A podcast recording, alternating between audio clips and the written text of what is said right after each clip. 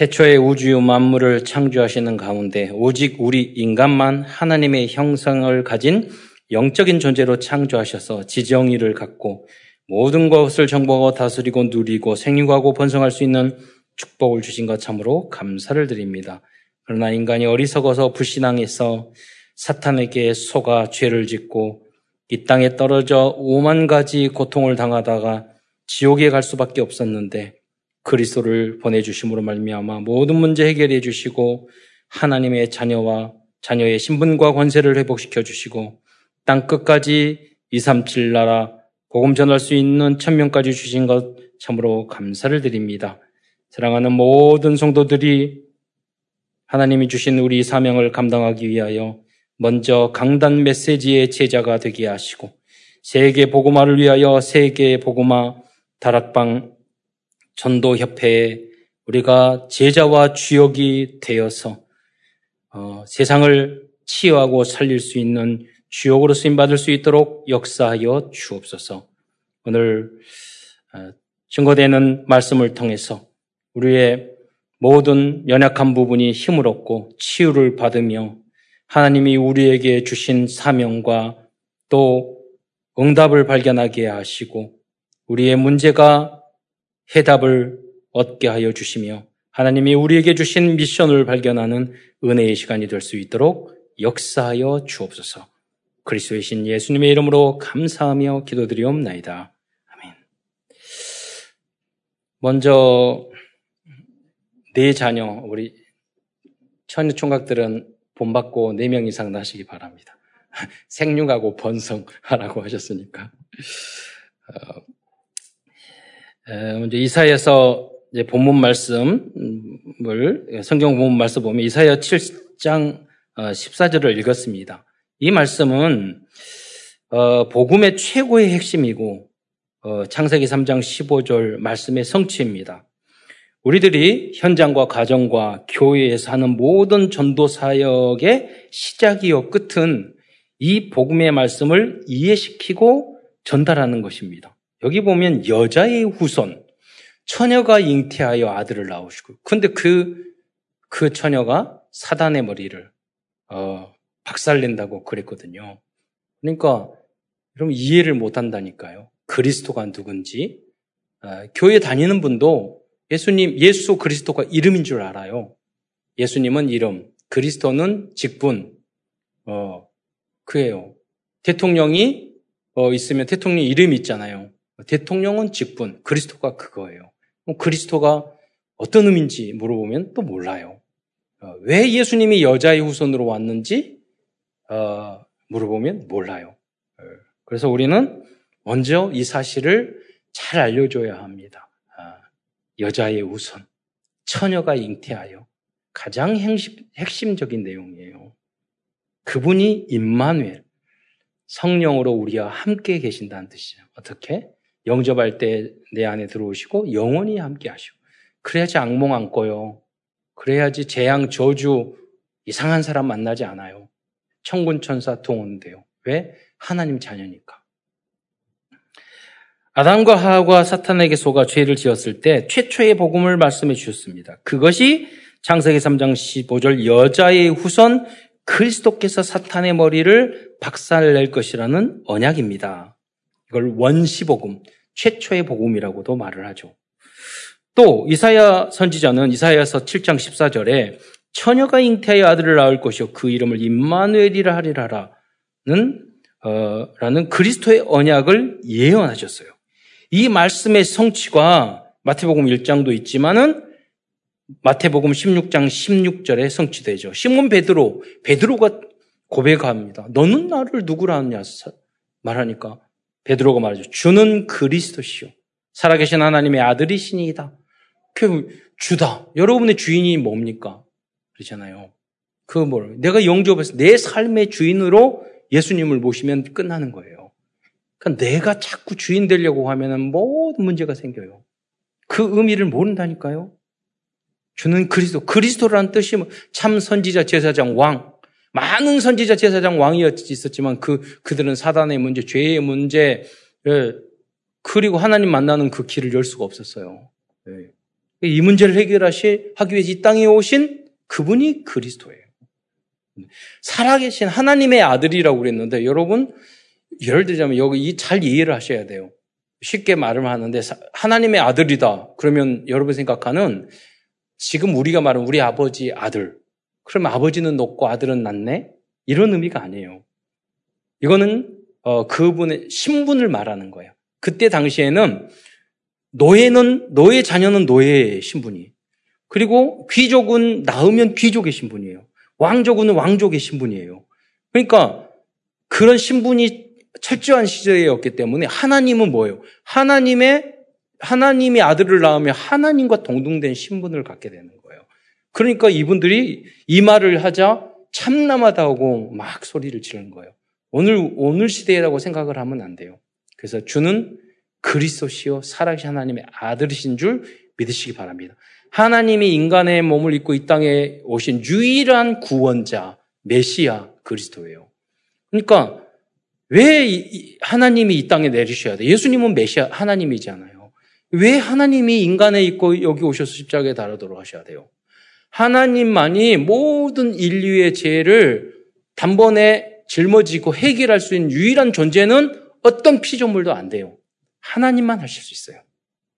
그래서 예수님을 하나님으로 안 믿으면 구원 없어요. 네. 왜죄 문제 해결 안 해요? 그건 다른 하나님이야. 다른 그리스도기 때문에 그래요. 그래서 여호와 증인들은 여호와만 높고 하나님은 낮은 존재로 이야기해요. 성령도 힘이라고 그래요. 힘. 성령도 하나님이에요. 성경 안에 삼위일체 이런 내용은 없지만 성경 안에는 모든 것이 삼위일체가 깔려져 있어요. 바탕에. 예. 그렇기 때문에 성부, 성자, 성자. 그래서 우리가 말하기를 그냥 하나님이라고 하지만 정확한 표현은 성삼위 하나님이에요. 삼위일체. 예. 그랬을 때 우리 교 구원이 완성되기 때문이에요. 그래서 그 내용이 담겨져 있는 게 주는 그리스도시요 살아계신 하나님의 아들이십니다. 알고 여러분이 고백할 때 성령 역사예요. 대역사가 이루어지죠. 예수님의 열두 제자 중 한 사람이었던 사도 요, 한도 나이가 90세, 100세까지 사, 살, 살았다고 이렇게 보는데요. 이 세례 요한이 요한 복음, 요한 1, 2, 3서, 요한 계시록을 기록한 사람이에요. 그러니까 그 뭐냐면 다 레널드 다빈치가 그린 그리 그 최후의 만찬 그리고 예수님 앞에 이렇게 기대고 있는 그 막내가 있어요. 막내 제자. 그게 요한이에요, 사도.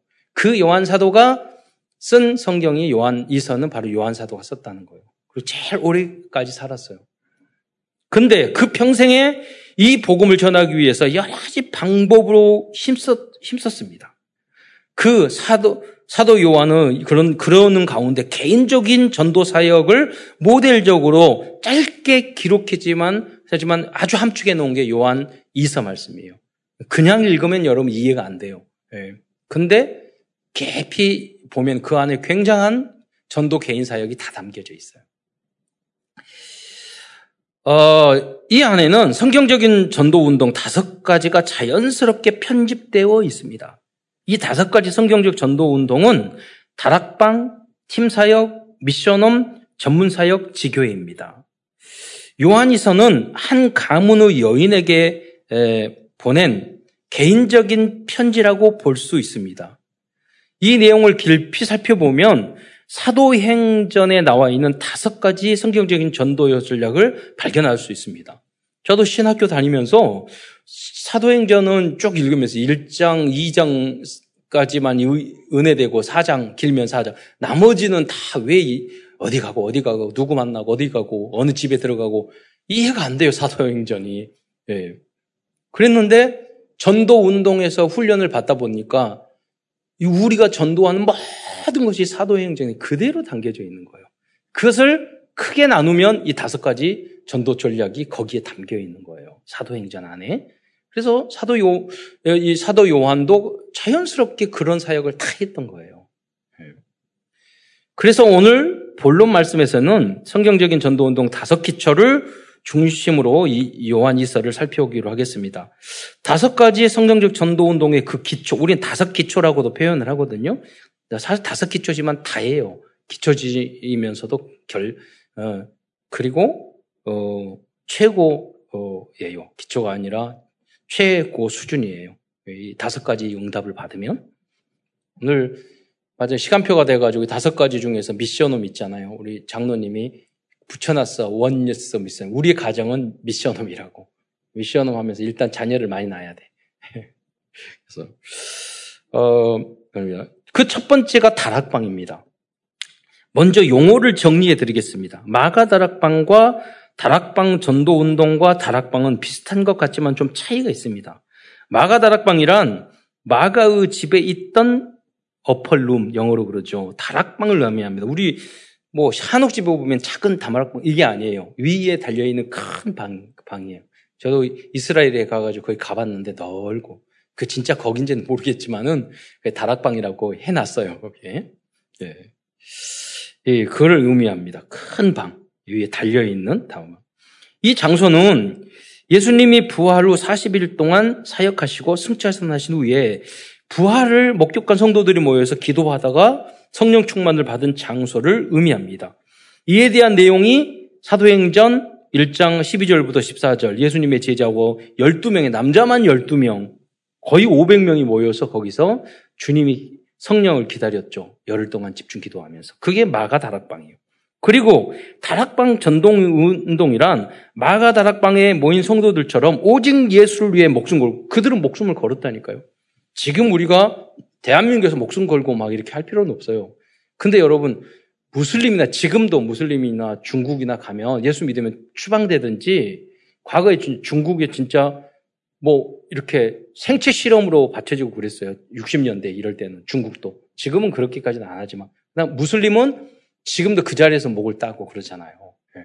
그런데 가면은 그런 데 숨어서 전도하시는 분이 많아요. 어, 제가 아는 목사님이 지금 한국 목사님인 어, 선교사님인데 예, 아프가니스탄에서 지금 선교하고 있다는 거예요. 그래서 아니 우리 대한민국 사람 다 탈출했다는데 그분 누구야? 그러니까 그분이 미국 국적을 가지는 거야. 그러니까 이제 법적으로는 미국인으로 돼 있는데 아직도 거기서 선교하고 있다는 거예요. 목숨 걸고 하는 거예요, 사실은. 어, 초대교회 성도들처럼 그래서 오직 우리도 우리 대한민국에 있지만 오직 복음만 말하고 그 전도 방법도 성경적 사도행정적이고 성경적인 전도 운동을 하고 하고자 모인 우리 단체가 어, 바로 어, 자체를 의미할 때 다락방 전도 운동을 우리가 하고 있는 거예요. 우리 교단에서. 그런데 우리 교단은 대한예수교 장로예요. 대한예수의 장로회라는 것은 루터의 종교개혁과 칼빈의 신학을 신학과 그, 그리고 스코틀랜드의 장로회의 장로교회라는 법 정치 제도를 따른 거예요. 그게 장로교회예요. 그런데 우리는 그 중에서 대한예수교 장로의 개혁직이에요. 왜 개혁이라는 말을 붙이냐면 루터와 칼빈 초대교회 성들 우리 우리 장로교도 계속 이 복음을 강조하지 않으면 언제나 카톨릭처럼 가버린다. 율법주의로 가버린다. 그러니까 계속 개혁해야 된다. 복음으로. 그래서 개혁이라는 이름을 붙이게 된 거예요. 그때부터. 그래서 장로교의 신학은 개혁주의 신학이에요. 그런데 우리 시간을 지나 보니까 우리도 비슷하게 된 거예요. 왜냐하면 장로교회에서 무슨 정치만 하고 싸우기만 하고 율법적으로 종교적으로 변하는 거예요. 신비주의로 변하고. 우리는 그게 아니라 원래 초대교회처럼 우리는 뭐냐 오직 그리스도, 복음 그리고 전도와 선교를 다시 강조하자. 그래서 우리 교회는 local church라고 그러고 세계 복음화 전도 협회는 para예요. 과외 받는 거야. 그럼 과외를 잘 받아야지 공부 잘해요. 그런데 과외만 받고 여기 학교 생활 못하고 맨날 뻗어서 자고 이러면은요 내신 성적이 안 좋잖아요. 학교 생활이 안 좋잖아요. 그러니까 인격이 잘못된 거야 그거는. 예. 그러니까 우리가 여기서 우리 잘 배운 이유는 뭐야? 내신 성적 높이기 위해서 한 거잖아요. 여러분, 그러니까 훈련을 잘 받고 우리 교회에서 사역을 잘 하셔야 돼요. 우리 교회를 살리는. 그래서 훈련 받는 거예요. 그리고 세계 보고마를 하기 위해서는 우리, 우리 단체나 교단이 커져야지 힘을 모아서 세계 보고마도 하는 거예요. 그래서 오늘 당회에서도 아까 모였는데 총회 우리 한 700, 800개 교회가 있거든요. 총회 임원들이 있어요. 그래서 어른들이 초기에 이번에 저를 가서 일을 하라고 그래요. 당회에서 허락해 주셔서 내년에는 총회 일을 또 임원을 하게 될 거예요. 뭐냐면 그 안에서 우리가 하나가 되어서 세계를 237 나라를 살리기 위해서는 우리 한 교회 가지고는 안 되는 거예요. 그래서 그렇게 큰 교단이 필요한 거예요. 네. 그 정체성을 여러분 잘 아셔야 하겠습니다. 그리고 다락방이란 그냥 다락방 하자 우리 다락방 하자. 이렇게 말을 했을 때 이 다락방이란 현장에서 소수가 모여서 영접운동, 복음운동, 말씀운동, 치유사회가 운동을 하는 것을 의미합니다. 다락방은, 어, 어, 이, 우리가 하다 보면 다섯 번의 만남도 할 수 있고요. 보통 열, 열 번의 만남을 하죠. 우리가 영접을 탁 하고 나서는 영접하면 예수님을 영접했는데 그 다음에 성 그리스도나 복음이 구체적으로 모르거든요. 그러니까 이걸 잘 설명해야 되니까 열 번 만남을 하자 합시다 이렇게 말을 하는 거 시간이 되면 그건 장소와 시간을 딱 정해서 해야지만 영접하고 그 다음날 되면 잊어버린다니까요. 그러나 다락방의 끝은 그럼 언제까지 해야 돼? 다섯 번만 열 번만 해야 됩니까? 그렇지 않습니다. 어느, 어느 때까지 우리가 다락방을 해줘야 되냐면 스스로 예배에 참석하고 스스로 훈련에 참여할 수 있을 때까지 해주는 것이 좋아요. 그래서 다락방은 복음 편지를 가지고 열 번의 만남을 할 수도 있고 어떤 경우에는 새 생면 새 생활 20과에서 현장 복음 메시지는 50몇 과, 60까지까지 있어요. 그럼 메시지 등 여러 가지 교재를 가지고 수년에 걸쳐도 할 수 있어요. 그런데 오랫동안 해야 하는 그런 다락방은 보통 치유 다락방의 성격을 가지습니다. 그분이 계속 복음을 전해도요, 그리스도로 결론 안다고, 전도로 결론 안다는 분은 치유받을 분이, 그분이 그렇게 많은 거예요. 오래된 거예요. 예. 그러니까 그런 사역, 전문 사역자는 그걸 오랫동안 해줘, 케어를 해줘야 돼요. 어떤 권사님께서는 한 사람, 한 분을 위해서 10년 동안 다락방을 한 경우도 있었어요. 정신적으로 좀 어려움이 있는데. 그럴 때마다 갑자기 어느 날 은혜를 많이 받았다가, 어느 날 참사랑 교회 안 온다고 그랬다가, 어느 날 갑자기 나타났다가, 어느 날 또 다른 교회 간다고 그랬다가 그래서 아 이번에도 목사님 그래요. 막 그래서 아 이제 권사님 걱정하지 마세요. 영적인 문제에 있는 사람을 치유해 줄 교회는 우리 교단 우리 교회밖에 없어요. 그러니까 아무 때나 기, 억나면 전화해서 만나자. 그래서 복음 전하세요. 네. 거기서도 가서도 적응 못 해요. 받아들일 수도 없고 우리만 네, 예, 할수 있어요. 아니나 다를까? 갔다가 다시 오고 갔다가 다시 오고 그래요. 이게 뭐냐면 여러분이 우상 그래서 가문에 찌들잖아요. 계속하면 그 정신적인 영적인 문제가 오게 돼 있어요. 너무나도 피해를 주는 거예요 후대들에게. 그래서 여러분의 여러분의 복음의 원조가 되시고 시, 아브라함처럼 시조가 되시기를 축원드립니다. 그래야지 우리 후대들이 그런 정신적인 문제 여러 가지 고통을 안 당한다니까요. 사도 요한도 부녀와 그 자녀들에게 다락방 사역을 하고 있습니다. 오늘 요한 이서가 사도 요한의 개인 사역이라고 그랬잖아요. 그 증거가 뭐냐? 요한이서 1장 2, 1장 2절 상반절에 보면은 뭐라고 이야기하냐면 우리 안에 거하여라고 말씀하고 있어요. 그리스도를 정확하게 이해하고 누가 거해요? 성 예수님께 성령으로 우리 안에 거하여 이, 이 표현을 하는 거예요. 그게 영접 운동이고 다락방의 시작이에요. 그리스도를 정확히 이해하고 영접했을 때 성령께서 우리 안에 들어오십니다. 이러한 영접 운동이 다락방에서 해야 될 가장 중요한 사역입니다. 이 영접 운동이 생명 운동, 구원 운동이 운동이고 그 순간 사단의 자녀의 신분에서 영접했을 때 하나님의 자녀의 신분으로 어, 바, 어, 바뀌는 현장이기 때문이에요. 잘 몰라도 여러분 일단 영접을 시켜놓고 보셔야 돼요. 쭉 따라하면서. 그래서 다 이해했느냐, 안 했느냐, 그럴 필요 없어요.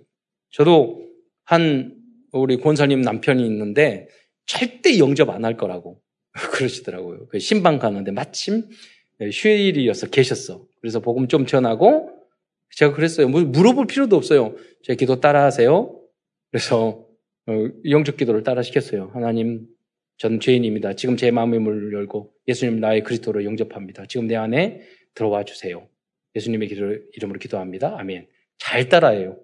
그리 울더라고요. 여러분, 그러니까 뭐 설명하고 그럴 필요 없어요. 생명 들어가는 데는. 자세히. 아니면 예비된 분들은 간단하게 말을 해도 그냥 1분 설명해도 영접해요. 네. 안할 분은 아무리 길게 해도 아직 시간표가 아니에요. 그러니까 300명을 해보면 그 중에 30명이 다락방 할 사람이 나온다는 거예요.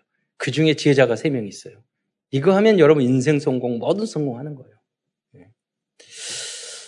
다락방사의 가장 중요한 키는 어떤 교재를 가지고든지 그리스도와 복음, 복음 메시지 전체를 정확하고 자세하게 이야기될 때까지 반복해서 설명해 주는 것입니다.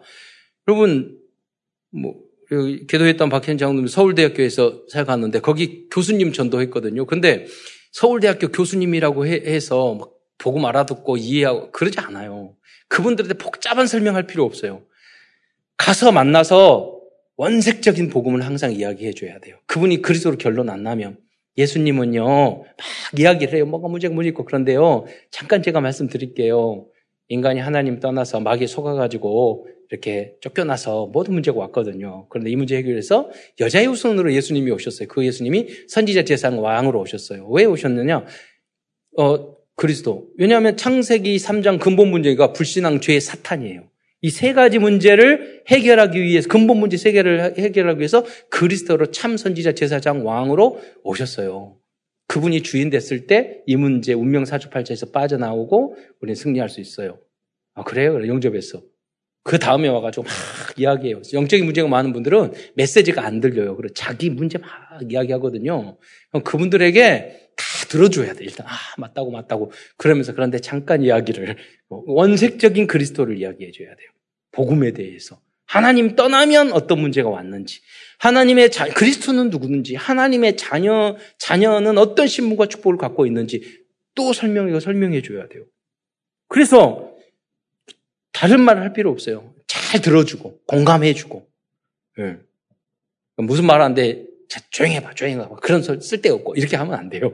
지금 그분한테는 그게 너무 중요한 거니까, 지금 시간표가 입 닥쳐마 이렇게 하시면 안 되고, 아, 듣기 힘, 들어주는 게 되게 힘들어요. 뻔한 건데. 예, 그래도 딱 들어놓죠. 그리스도 성령 충만이 그래서 필요해. 남 이야기 들어주려면. 그리고 그러나 결론은 내가 잠깐 이야기를 할게. 예수님에 대해서. 그 문제 예수님만이 해결할 수 있어. 그렇게 하는 게 다락방이에요. 그러다가 나도 어느 순간 아, 저도 그 예수님 전하고 싶어요. 그렇게 생각이 되면 그 순간 그 사람이 제, 그 현장이 다락방이 아니라 지교회로 바뀌는 거예요. 그 순간. 상대방이, 아, 전도하고 싶다. 그러면 지교회로 바뀌는 거예요. 두 번째는 팀 사역입니다. 팀 사역이라는 단어의 정의를 말씀드리겠습니다. 특별히 팀 사역이라는 단어는 다락방 전도협회에서 만들어낸 새로운 전도 용어 중 하나예요. 그래서 팀 사역하고 팀 사역, 팀 전도하고는 달라요. 성경에 보면 사도 바울 혼자 다니지 않았어요. 항상 팀으로 해서 문을 열었어요. 그 팀을 만났어요. 이렇게 해야지만이 전도가 돼. 팀으로 해야지 현장을 혼자 막 이렇게 다닌 적 없어요. 한 번도. 예수님도 열두 제자 많이 다니고 데리고 다녔어요. 네. 그렇게 해야지 현장을 흑암을 꺾는다니까. 우리 연약하기 때문에 혼자는 안 돼요. 그래서 그 팀, 팀 전도하고 팀 사역은 뭐냐? 우리가 말하는, 여기서 말하는 다사, 기초의 팀 사역은 영적인 상담이라고 말할 수 있어요. 요한 사도는 요한 이서라는 편지를 통해서 여성도들, 그냥 부, 여성도가 부녀, 부인, 뭐 귀부인 이렇게 다른 번역에는 그렇게 말하거든요. 부녀여 이렇게 말하는데 그 여성도들과 그 자녀들에게 팀 사역을 하고 있는 거예요. 그 팀 사역의 주된 주제가 두 가지가 나오는데 한 가지는 서로 사랑하는 것이라는 것이고 두 번째는 성도와 교회에 피해를 주는 사람들과 이단들에게 미혹되지 말라는 것이에요. 요한 사도도 대면할 수밖에 어, 대면할 수 없기 때문에 언택과 미디어를 통해서 비대면 전도 사역을 했던 것이에요. 12절에 보면 오늘 본문을 볼 때 나중에 너희를 사다가 너무 편지나 이거 한계가 있으니까 만나서 내가 하겠다고 하잖아요. 그러나 상황이 안 되면 먼저 이렇게 비대면으로 언택으로 해서 하고. 그러니까 왜 그때 미디어는 뭐냐? 파피루스에 적어가지고 보냈거든요. 그건 최고의 첨단의 미디어예요. 그때 당시에는 2000년 전이니까. 지금은 뭐 여러 가지 미, 매체를 통해서 보낼 수 있잖아요. 근데 그 한계가 있잖아요. 줌으로 해도 한계가 있고. 그러니까 내가 만나, 답답하니까 만나서 이야기하자. 편지로 보내지만 너희 만나기로 한다. 그렇게 하면서 우리는 다섯 가지 기초를 해 나가는 거죠. 요한 사도가 부녀에게 팀 사역을 한 내용을 보겠습니다. 요한 이서 1장 5절 앞부분에 보면 부녀여 우리가 서로 사랑하자라고 말하고 있어요. 왜 이 말을 먼저 했을까요? 이분이 먼저 교회 안에서 인간적인 갈등이 있었던 것 같아요. 그 먼저 사랑을 회복해라. 그 말 한 거예요.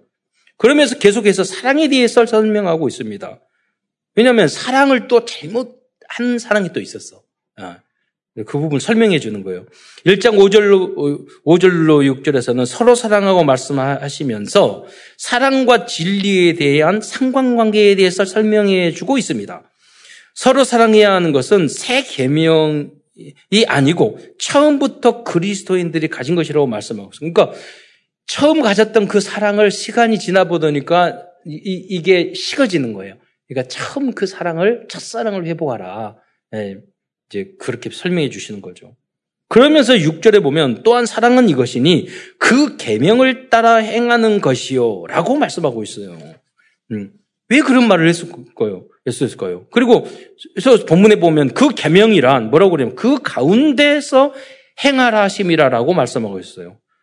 이 말씀을 이렇게 들어보면 쉬우면서도 어려울 수 있습니다. 5절과 6절 말씀은 왜냐하면 사랑과 진리에 대한 미묘한 상관관계에 대해서 설명하고 있기 때문에 약간 어려울 수가 있는 거예요. 그래서 여러분이 설교를 듣고 설명을 들어야 되는 거예요. 이런 무슨 말이냐면 사랑을 해야 돼요. 그런데 무턱대고 사랑하는 것이 아니고 그리스도 진리 가운데서 행해야 한다는 그런 의미예요.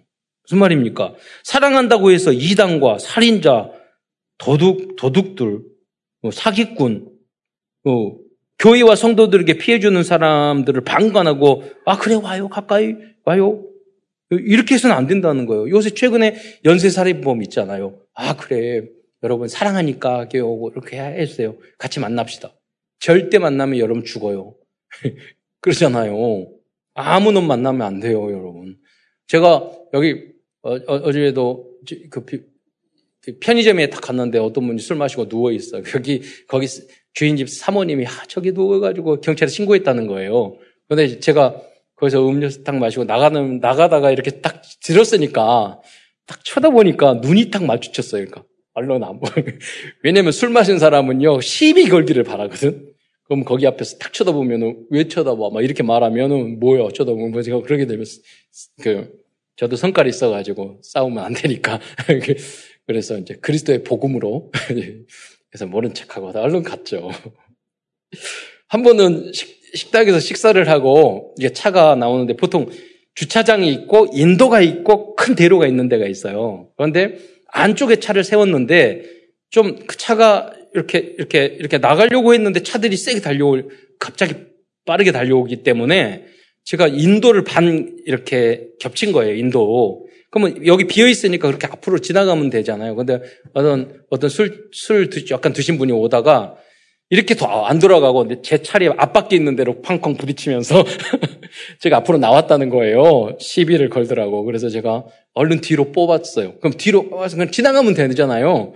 걸린 거야. 그래서 와가지고 그 제 차 앞에 앉는 거예요. 그래서 창문창 내려고 아 비켜주세요.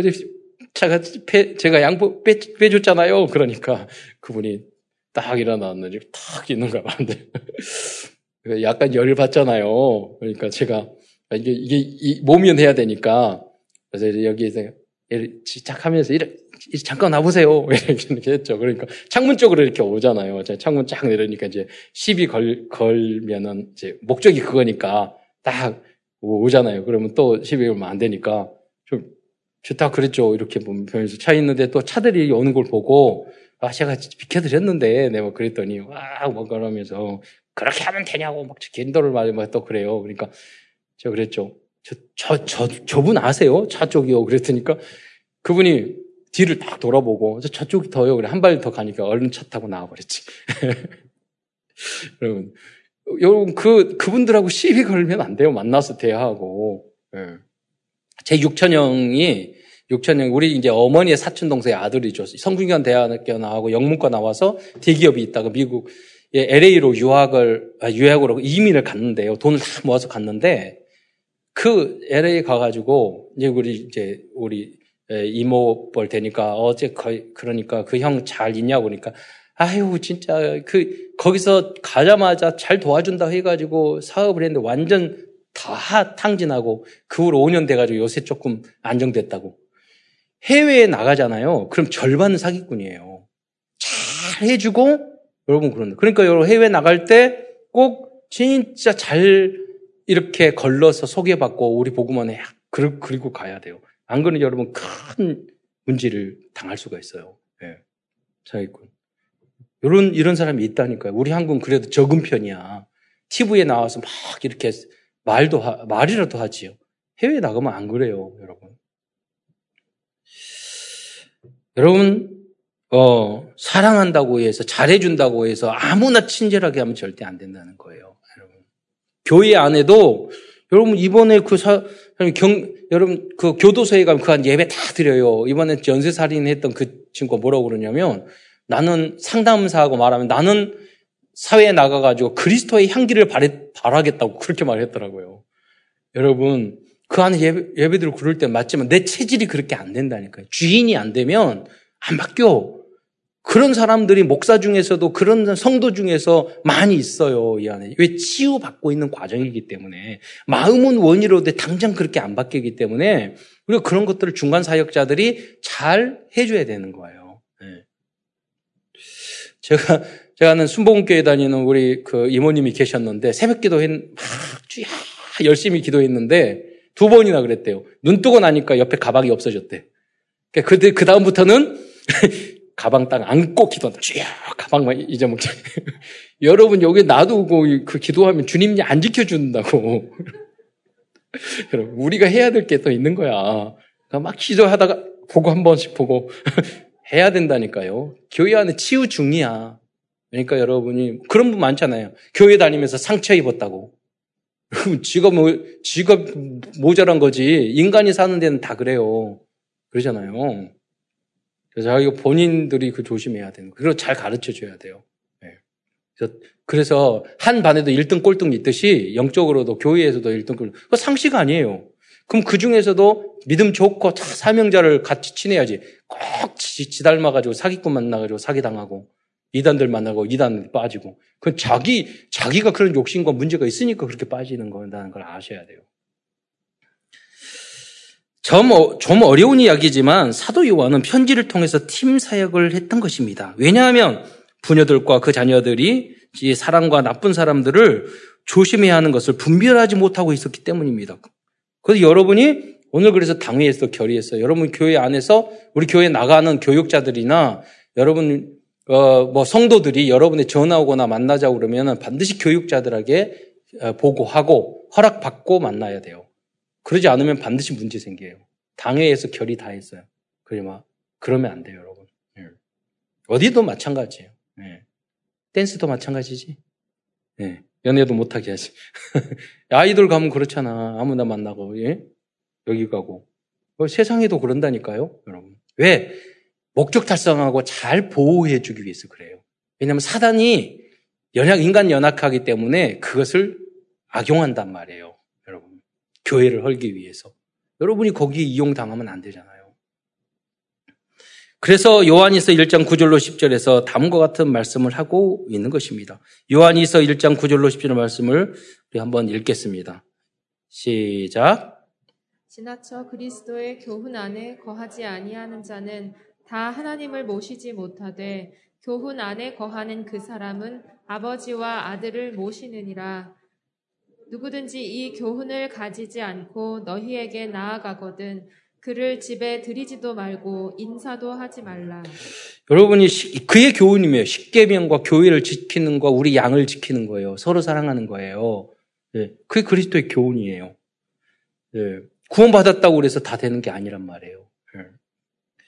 네. 그래서 바로 그래서 그 다음으로 말하는 게 이단을 조심하라 하라는 팀 사역을 하고 있어요. 여러분 저는 이단들 만나면 너무 재밌어요. 그래서 여호와 증인들은 지옥 없다고 그러거든요. 막 이야기를 하다가 그럼 이야기하다가 못 이겼으면 가요. 그럼 여호와 증인의 뒤에가 좀 죄송하지만 하도 그러니까 예? 뒤에서 그래요. 그 없는 지옥 나중에 죽으면 지옥 가세요. 그렇게 말을 해요. 그분들한테 화, 화를 딱 인상을 절 쳐다보요. 아니 지옥 없다면서요. 없는 지옥 갈았는데 뭐 기분 나쁘세요? 제가 그래요. 그리고 꼭 말을 해요. 그냥 여러분만 가지 다른 사람도 지옥 보내지 마세요. 네, 그래요. 저는 그렇게 이야기할 수 있는데 여러분 아니니까 성령 찾아가면서 하고 그러면 순수하기 때문에 넘어가 버려요. 예. 목사님 한 분이 저한테 전화 왔어요.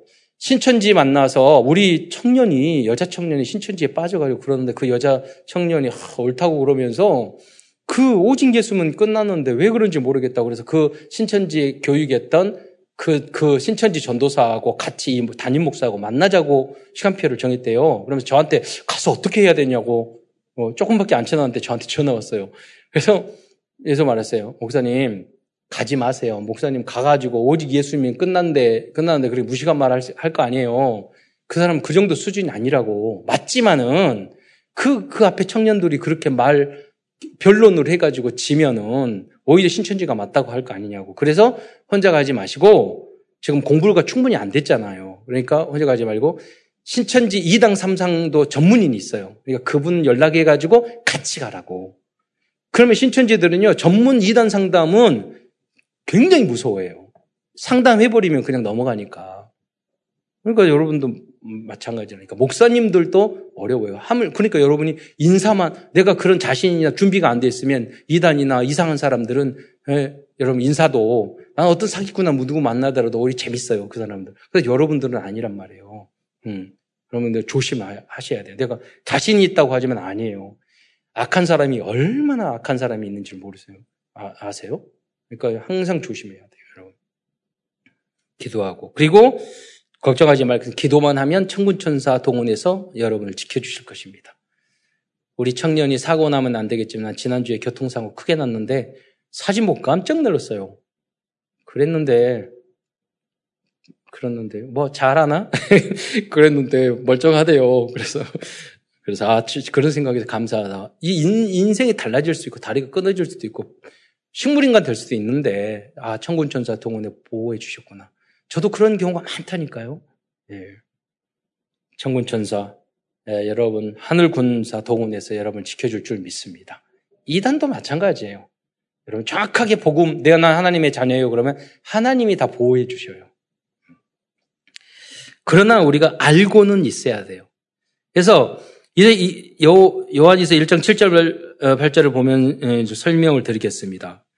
7절에 보면 미혹하는 자가 세상에 많이 왔나니라고 말씀하고 있어요. 이 세상은 천국 아니에요. 그러니까 유혹하고 미혹하는 사람이 많이 있어요. 초대교회 당시에도 그랬고 지금도 많은 이단들이 성도들을 미혹하고 있습니다. 왜 기독교에는 그렇게 이상한 사람, 막, 막 그, 이단들이 많아요? 그런데 이유가 있어요. 명품에는 짝퉁이 많은, 많아요. 그래서 성경이 역사상 최고의 명품이기 때문에 성경을 이동한, 이용한 짝퉁 이당들이 많은 거예요. 그래서 짝퉁 감별사 복음 가진 목사님에게 상담을 해야 돼요. 감별을 해야 돼요. 그래서 진짜 복음과 성경의 기록 목적을 정확히 잘 이해해야 합니다. 여러분이 왜 이단과 거론에 넘어가느냐? 내 기존 수준 표준이 성경적이지 못하고 어, 다른 것, 틀린 것, 망할 것, 이런 것들이 기준이 동기가 되면 여러분 이단에게 넘어가요. 여러분 다른 것이 뭐예요? 나 중심, 상처, 나는 무슨 상처를 받았고 뭐가 많고 이런 이러잖아요. 그럼 쉽게 넘어가요. 여러분의 기준이 돈, 이익 그러면은요 다 틀린 것이에요. 여러분 이단에 넘어가요.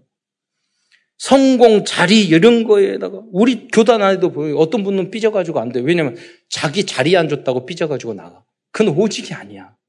왜냐면 이단보다 더 못된 인간이에요. 예. 그게 무슨 말이냐면 틀린 이런 자, 잘못된 동기를 가지고 있으면은요 신앙생활 같은 교회에서 오래 못해요. 예. 왜 성경적인 기준이 않기 때문에. 그래서 이 신천지들의 교회 어떤 사람을 하느냐, 교회 불만 불평, 목사님 욕하는 사람들, 그 사람들을 해가지고 그거 봐라, 교회 잘못했지. 그래서 이단으로 데려가요. 그런데 사실은 그 사람이나 그 사람이나 못되는 건 똑같거든. 그렇잖아요.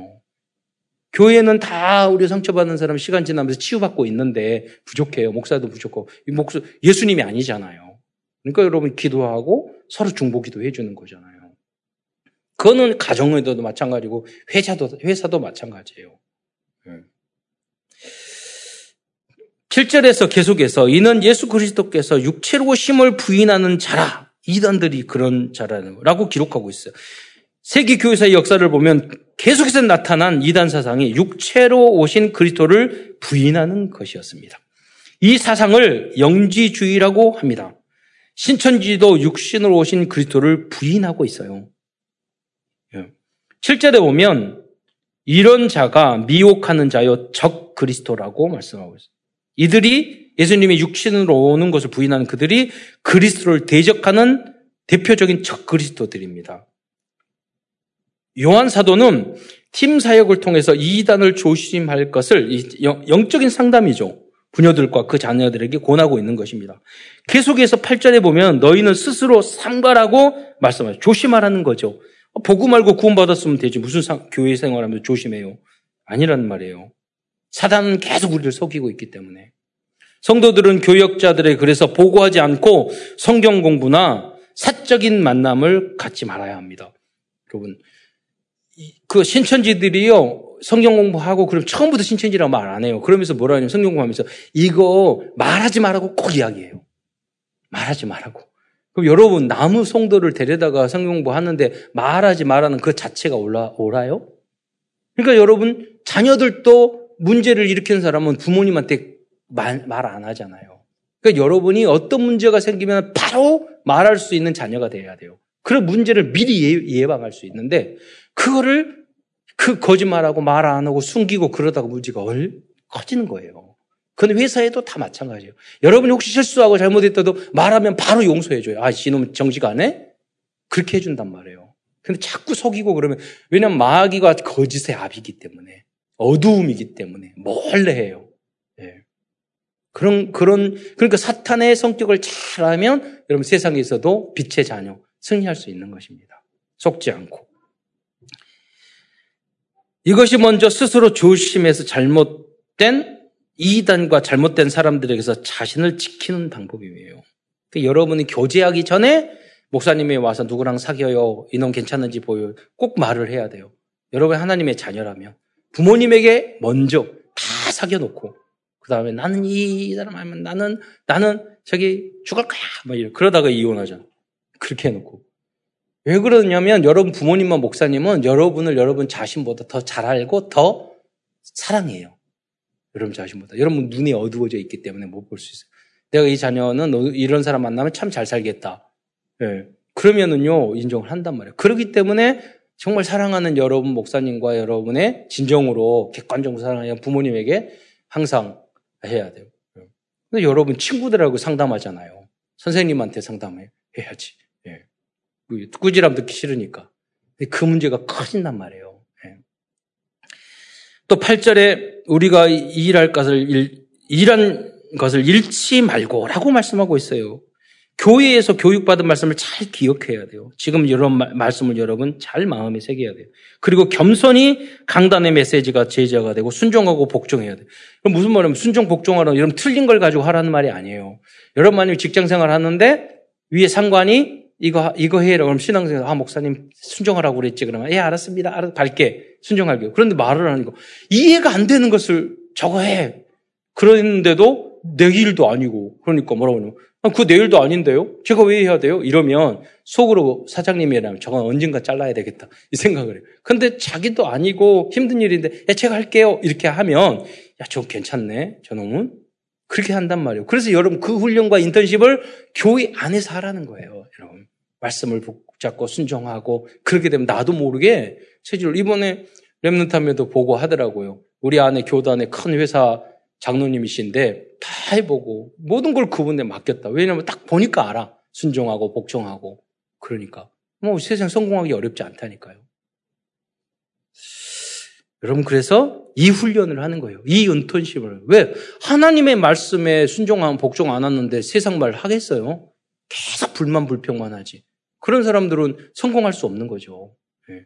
있는 응답도 다 놓쳐요. 예. 기회가 없는 게 아니에요. 8절 끝부분에 보면은 오직 오, 직 온전한 상을 받으라고 말씀하고 있습니다. 이러한 모습으로 신앙생활을 하면 여러분 순종하고 복종하고 말씀 따르고 복음 중심이고 여러분 사람들 조심하고 예. 그러면 이 땅과 천국에서 놀라운 상급을 받게 됩니다. 어. 이 복음, 그러면서 복음 전하고. 예. 신앙의 발판 열, 열 번째도, 어, 나옵니다. 나온 것 같이 전도자는 그래서 하늘에서 놀라운 상을 받게 될 것입니다.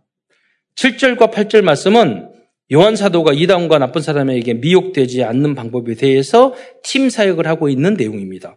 우리도 믿음이 약한 성도들에게 영적인 팀 사역을 미리 해 주어야 합니다. 우리 랩런트 후대들에게도. 세상은 정말 이상한 사람들이 많기 때문에. 이게 영적인 백신이에요. 미리 놔줘야 돼요. 그런다고 막 사람을 무시하고 그렇게 하라는 말이 아니에요. 교만하고 그러는 말이에요. 딱 구분은 명확하게 할줄 알아야 돼요. 그리고, 그리고 이단에 빠진 사람들은요, 영적인 팀 사역을 통해서 치료해줘요. 이단에 한번 빠진 분들은 한 번 거기에 오염됐기 때문에 정말 어려워요. 그럼 수건으로 쓰다가 걸레되면 아무리 빨아도 수건 되기 좀 어려워. 이렇게 거의 이렇게 비슷해요. 그럼 그렇게 그렇게 생각하면 돼요. 그러니까 렘넌트 때부터 더러워지기 전에 바른 복음을 가는 게 너무 중요해요. 안 그런 방법이 있어. 완전히 거듭나는 거예요. 그 응답이 되시기를 축원드립니다. 낙심할까봐 이런 말씀 하는 거예요. 아, 난 늙어서 안 들. 예. 거듭나면 돼. 예. 세 번째는 미션홈입니다. 성경에는 집에 대한 말, 말, 말씀이 많이 나오고 있습니다. 루디아의 집에서부터 빌리프 교회가 시작되었고 야손의 집에서부터 데살로니가 교회가 시작되었습니다. 마가의 집, 집에 있던 마가 다락방에서부터 사실은 이게 나중에 발전해서 예루살렘 교회, 교회가 되었습니다. 그리고 그 집에서 사명자들과 제자들이 모여서 말씀 운동, 기도 운동, 전동 운동을 하다가 지역을 대피하는 교회가 세워지게 된 것입니다. 여러분, 사진을 보겠는데 한국 최초의 교회가 소래교회예요. 어, 한국 사진 보여주시기 바랍니다. 네. 소래교회. 이게 초가집이죠. 어. 초가집 실물 봤어요? 네. 이거 실물을 못 본 사람도 있을 것 같아. 한국의 초기 교회는 모두 집에서 초기 교회도 집에서 시작했어요. 첫 번째 사진은 1895년 한국 최초의 교회 초가집이 두 번째 사진 보겠습니다. 그 후에 부흥해가지고요, 기아집으로 바뀌었어요. 그래서 두 번째 소래교회입니다. 여기에 있는 분이 대부분에 와서 우리 남아, 남쪽에 와가지고 그 대부분의 그 중요한 분들이 와가지고 세운 교회가 이 남한에서 가장 오래된 교회 중에 하나는 세문안 교회예요. 최초의 장로 교회로서 가장 오래된 교회. 서울에 있는. 이, 이 출신들이 많이 왔어요. 미션홈이라는 용어도 두 가지의 의미가 있습니다. 첫 번째는 가정 미션홈입니다. 이 의미는 가정 가문을 복음과 전도의 명문가로 만들기 위한 가문 복음화 사역을 의미합니다. 우리 자녀들을 흑암 가득한 사탄의 나라와 세상 나라를 하나님의 나라로 만드는 그리스도의 제자로 만드는 사역을 가정에서부터 하는 것이 가정 미션홈 사역입니다. 이를 위해서 우리 자녀를 영적 서밋, 기능 서밋, 문화 서밋으로 만드는 사역을 우리가 해야 할 것입니다. 그런데 요한이서 1장 4절에 보면 이 여인의 자녀들은 복음 안에서 영적 서밋으로 잘 성장한 것 같습니다. 그 엄마는 사랑 좀 해라 그러고 꾸지람을 들었는데 왜냐면 엄마는 좀 조금 부족해도 랩런트들은 잘 성장할 수 있습니다. 그래야 되고요. 요한이서 1장 4절에 보면은 한번 읽겠습니다. 시작. 여기 화면을 보면 돼요. 시작. 너의 자녀들 중에 우리가 아버지께 받은 계명대로 진리를 행하는 자를 내가 보니 심히 기쁘도다. 아, 그러죠. 우리 후레 렘넌트들이 복음 진리 안에서 참 얼마나 기뻐요. 젊은 미래가 있잖아요. 그 미래가 있어야지 거기를 향해서 다 우리는 준비하는 거예요. 그러면 지금이 아무 걱정 없어요. 여러분 은혜와 헌신으로 당회에도 하면서 보고했는데 2020년부터 어, 그 코로나 왔는데 2019년 코로나 오기 전에보다 이 작년 올해 올해까지 매달 헌금을 훨씬 더 많이 하셨더라고요. 예.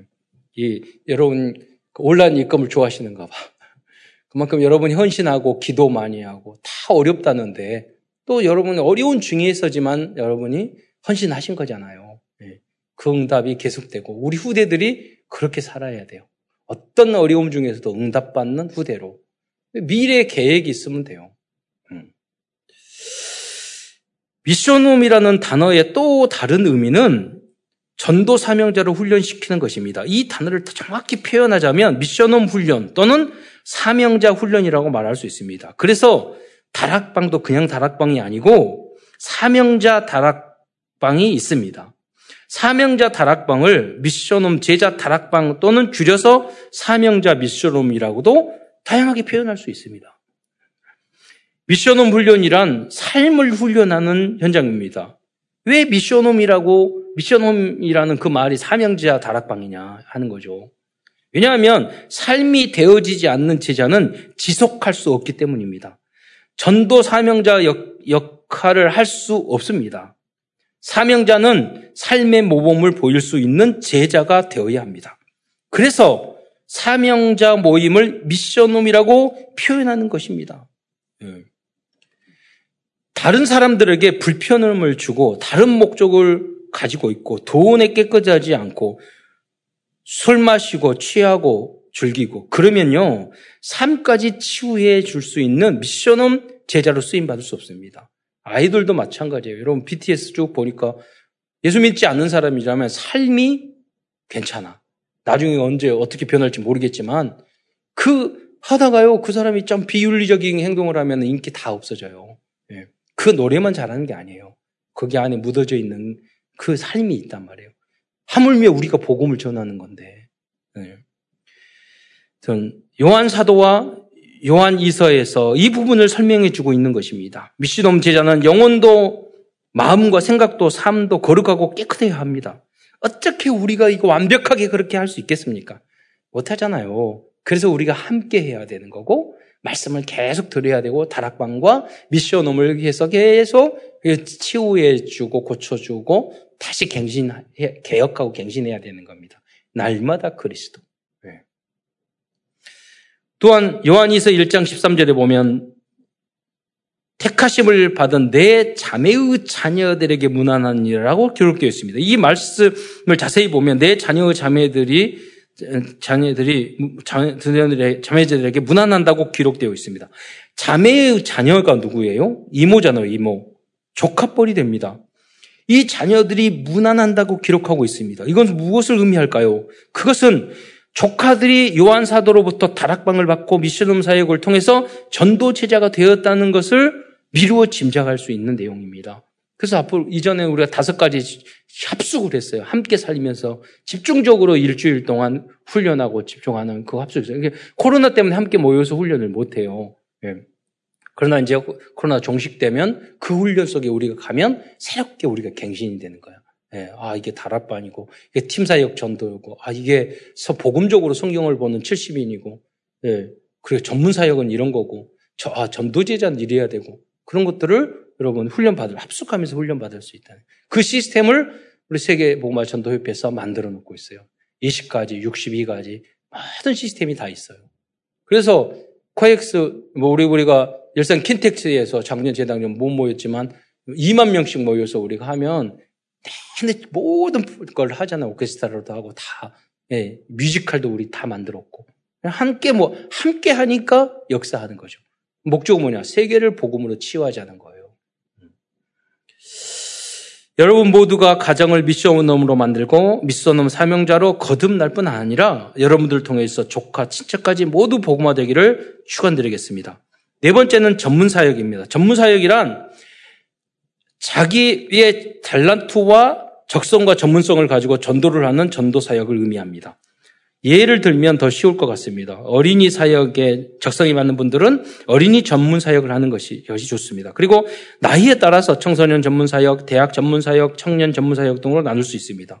어떤 분들은 무당 전문 사역을 하는 분도 있습니다. 그리고 전문 사역, 사역 여러 가지 분야로 보면 상담 전문 사역, 사회복지 전문 사역, 연예인 전문 사역, 뭐 댄스 팀도 그렇고 그 현장의 전문 사역, 그리고 미디 찬양 전문 사역, 군 경찰 어, 정치인 전문 사역, 교사 전문 사역, 교사 교수 전문 사역, 미디어 영상 전문 사역 등 다양한 분야를 들 수 있을 것입니다.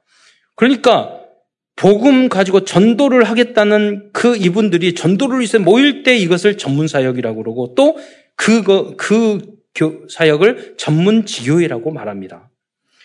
결국은 모든 나라 모든 분야에서 우리 후대 렘, 렘넌트 후대들이 237 치유 서밋의 지도자가 되었을 때 세계보고는 이루어질 수 있는 것입니다.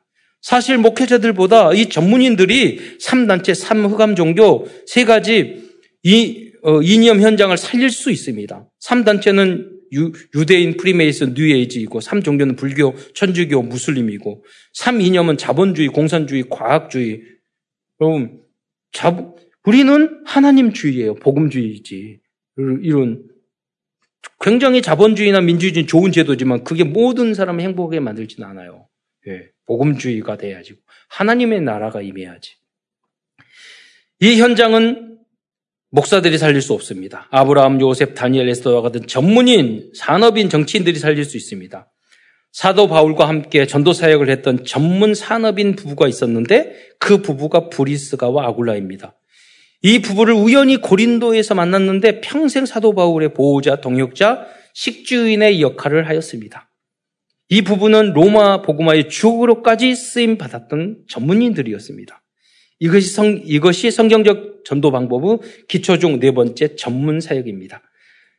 마지막으로 다섯 번째는 지교회입니다. 지교회란 같은 발음이지만 두 가지의 지교회가 있습니다. 한 단어는 가지지를 한자로 가지지를 사용해서 그런 지교회고 다른 지교회는 한자로 땅지자를 사용합니다. 땅지자를 사용했을 때 지교회, 그 지교회는 참사랑 교회 같은 이런 지역 교회를라고 말할 수 있습니다. 오늘 우리가 말하는 지교회는 가지지를 사용한 지교회입니다. 모든 성도들이 자기의 직장, 가정, 말씀 운동, 아, 가정에서 말씀 운동, 전도 운동을 하면 지교회가 시작되는 것입니다. 전도를 하고 싶다고 마음 없는 순간 그 사람이 지교회가 되는 것이고 하나님의 성전이 되는 것입니다. 고린도전서 3장 16절 말씀을 함께 읽어보도록 하겠습니다. 자, 보면서 시작. 너희는 너희가 하나님의 성전인 것과 하나님의 성령이 너희 안에 계시는 것을 알지 못하느냐. 이 너희가 하나님의 성전이라고 말했어. 이 말씀이 개인 지교회의 근거가 되는 말씀입니다. 요한 사도는 소아시아 지역에 많은 지역을 지교회를 세웠습니다. 뿐만 아니라 사도 요한을 통해서 양육받은 많은 성도들과 렘넌트들은 전 세계 곳곳에서 날마다 말씀 운동, 전동 운동이 일어나는 개인 지교회 운동을 하다가 지역 교회의 응답까지 받았습니다. 그러다가 결국은 로마 제국까지 복음화를 시켰던 것입니다. 약 2000년 전에 250년 동안 열린 명의 로마 향제, 황제가 기독교를 엄청나게 핍박을 했습니다. 그런데 미션홈 지교회 하니까 막을 수가 없었어요. 결국은 313년에 기독교가 자유롭게 됐고 392년대는 로마의 국교까지 돼버렸어요. 미션홈과 다락방 지교회 사역으로 정복한 거죠. 현장에서 일어나는 지교회 운동은 그 누구도 막을 수 없습니다. 사도 요한이 편지를 보낸 여인과 그 자녀들과 가족들은 결국 자신의 자신 자신이 살고 있는 현장에서 지교회 운동을 하다가 지역을 대표하는 지역 교회도 세웠을 것입니다. 결론입니다. 오늘도 요한이서를 중심으로 CVDIP를 정리하면서 말씀을 마치고자 합니다. Covenant 언약입니다. 우리의 언약은 모든 성도들이 참 진리의 복음을 증거하는 다락방을 여러분 하거나 여러분 받거나 하는 것입니다. 진짜 사명자가 될, 될 때까지. 비전입니다. 우리의 비전은 237 나라에 가서 팀 사역을 통해 잘못된 이산 사랑과 그 사람 사상과 삶을 바로 잡아 주는 것입니다. 지금도 현장에는요 신비주의, 율법주의와 이단들 그리고 잘못된 삶을 살고 있는 사람이 너무나 많이 있습니다. 어, 드림 꿈입니다. 참된 미션홈 사역을 위해서 24시간 기도한다면 우리의 모든 꿈은 이루어질 것입니다. 미션홈 사역의 그 절대 목표는 서로가 사랑할 수 있는 그런 체질로 변화시키는 것입니다. 이미지입니다. 우리는 전문 사역을 위해서 이미지 트레이닝을 어, 해야 하겠습니다. 하루에 10분만 집중해서 영적성 및 기능성 및 문화성에 어, 집중해도 그런 응답을 받게 될 것입니다. 진대제 그 어, 장관이라고 미국에서 유학해서 명문대 나온 그분이 박사학위 받고 삼성에 와서 사장을 했는데 그분이 초창기에 사장을 단을 다 모아놓고 그 말을 했어요. 무슨 말이냐? 어, 앞으로 10년, 20년 전이죠. 근데, 근데 앞으로 삼성이 망할 수 있는 모든 시뮬레 그걸 다 망할 수 조건을 다 가져오라. 그 중에 하나가 뭐였냐면 우리가 일본의 소부장을 너무 소제품 장비나 이를 너무 의존해서 거기서 이렇게 수출 기제하면 우리가 망할 수 있다. 그걸 다 생각하고 있었던 거예요. 여러분 무슨 말이냐면 여러분 성공한 사람들은요 실패 성공 계획도 있지만 실패 계획도 해요. 여러분, 그게 더 중요한 거예요. 그러면 그 미래를 보는 거죠. 미래를 준비하면 아무 걱정이 없어요. 그러면 그것을 여러분 10분만 생각을 하면은요, 다 해결 답이 나와요. 무엇을 해야 될까? 그것을 집중해서 생각 시뮬레이션을 안 하고 이미지 트레이닝을 안 하는 거예요. 네. 여러분 좋은 노래를 보면 5분, 10분 만에 작곡했다는 곡 많아요.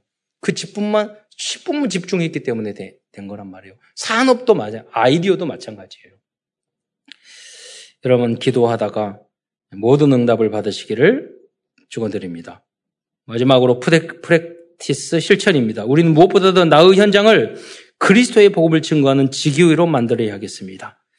300염적, 300다락방 3지교회에 도전해 보시기 바랍니다. 예수생명, 예수능력 안에서 다섯 가지 성경적인 전도운동의 시스템을 세우는 모든 성도들이 되시기를 축원드리겠습니다. 기도하겠습니다. 사랑해 주님, 오늘도 요한이서를 통해서 우리에게 미션을 주신 것 참으로 감사를 드립니다. 우리 모든 성도들이 먼저 복음이 깊이 뿌리 내리고 복음을 이해하고 이 복음을 가지고 성경적인 다섯 가지 전도 운동을 통해서 237 또 5천 종족을 살리는 그러한 어, 그리스도의 제자로 쓰임 받을 수 있도록 축복하여 주옵소서. 반드시 모두 다 현장에서 복음을 위하여 성공하여 하나님 나라를 확장하는 데 쓰임 받는 모든 성도들과 특별히 우리 후대들 될 수 있도록 축복하여 주옵소서. 그리스도의 신 예수님의 이름으로 감사하며 기도드리옵나이다.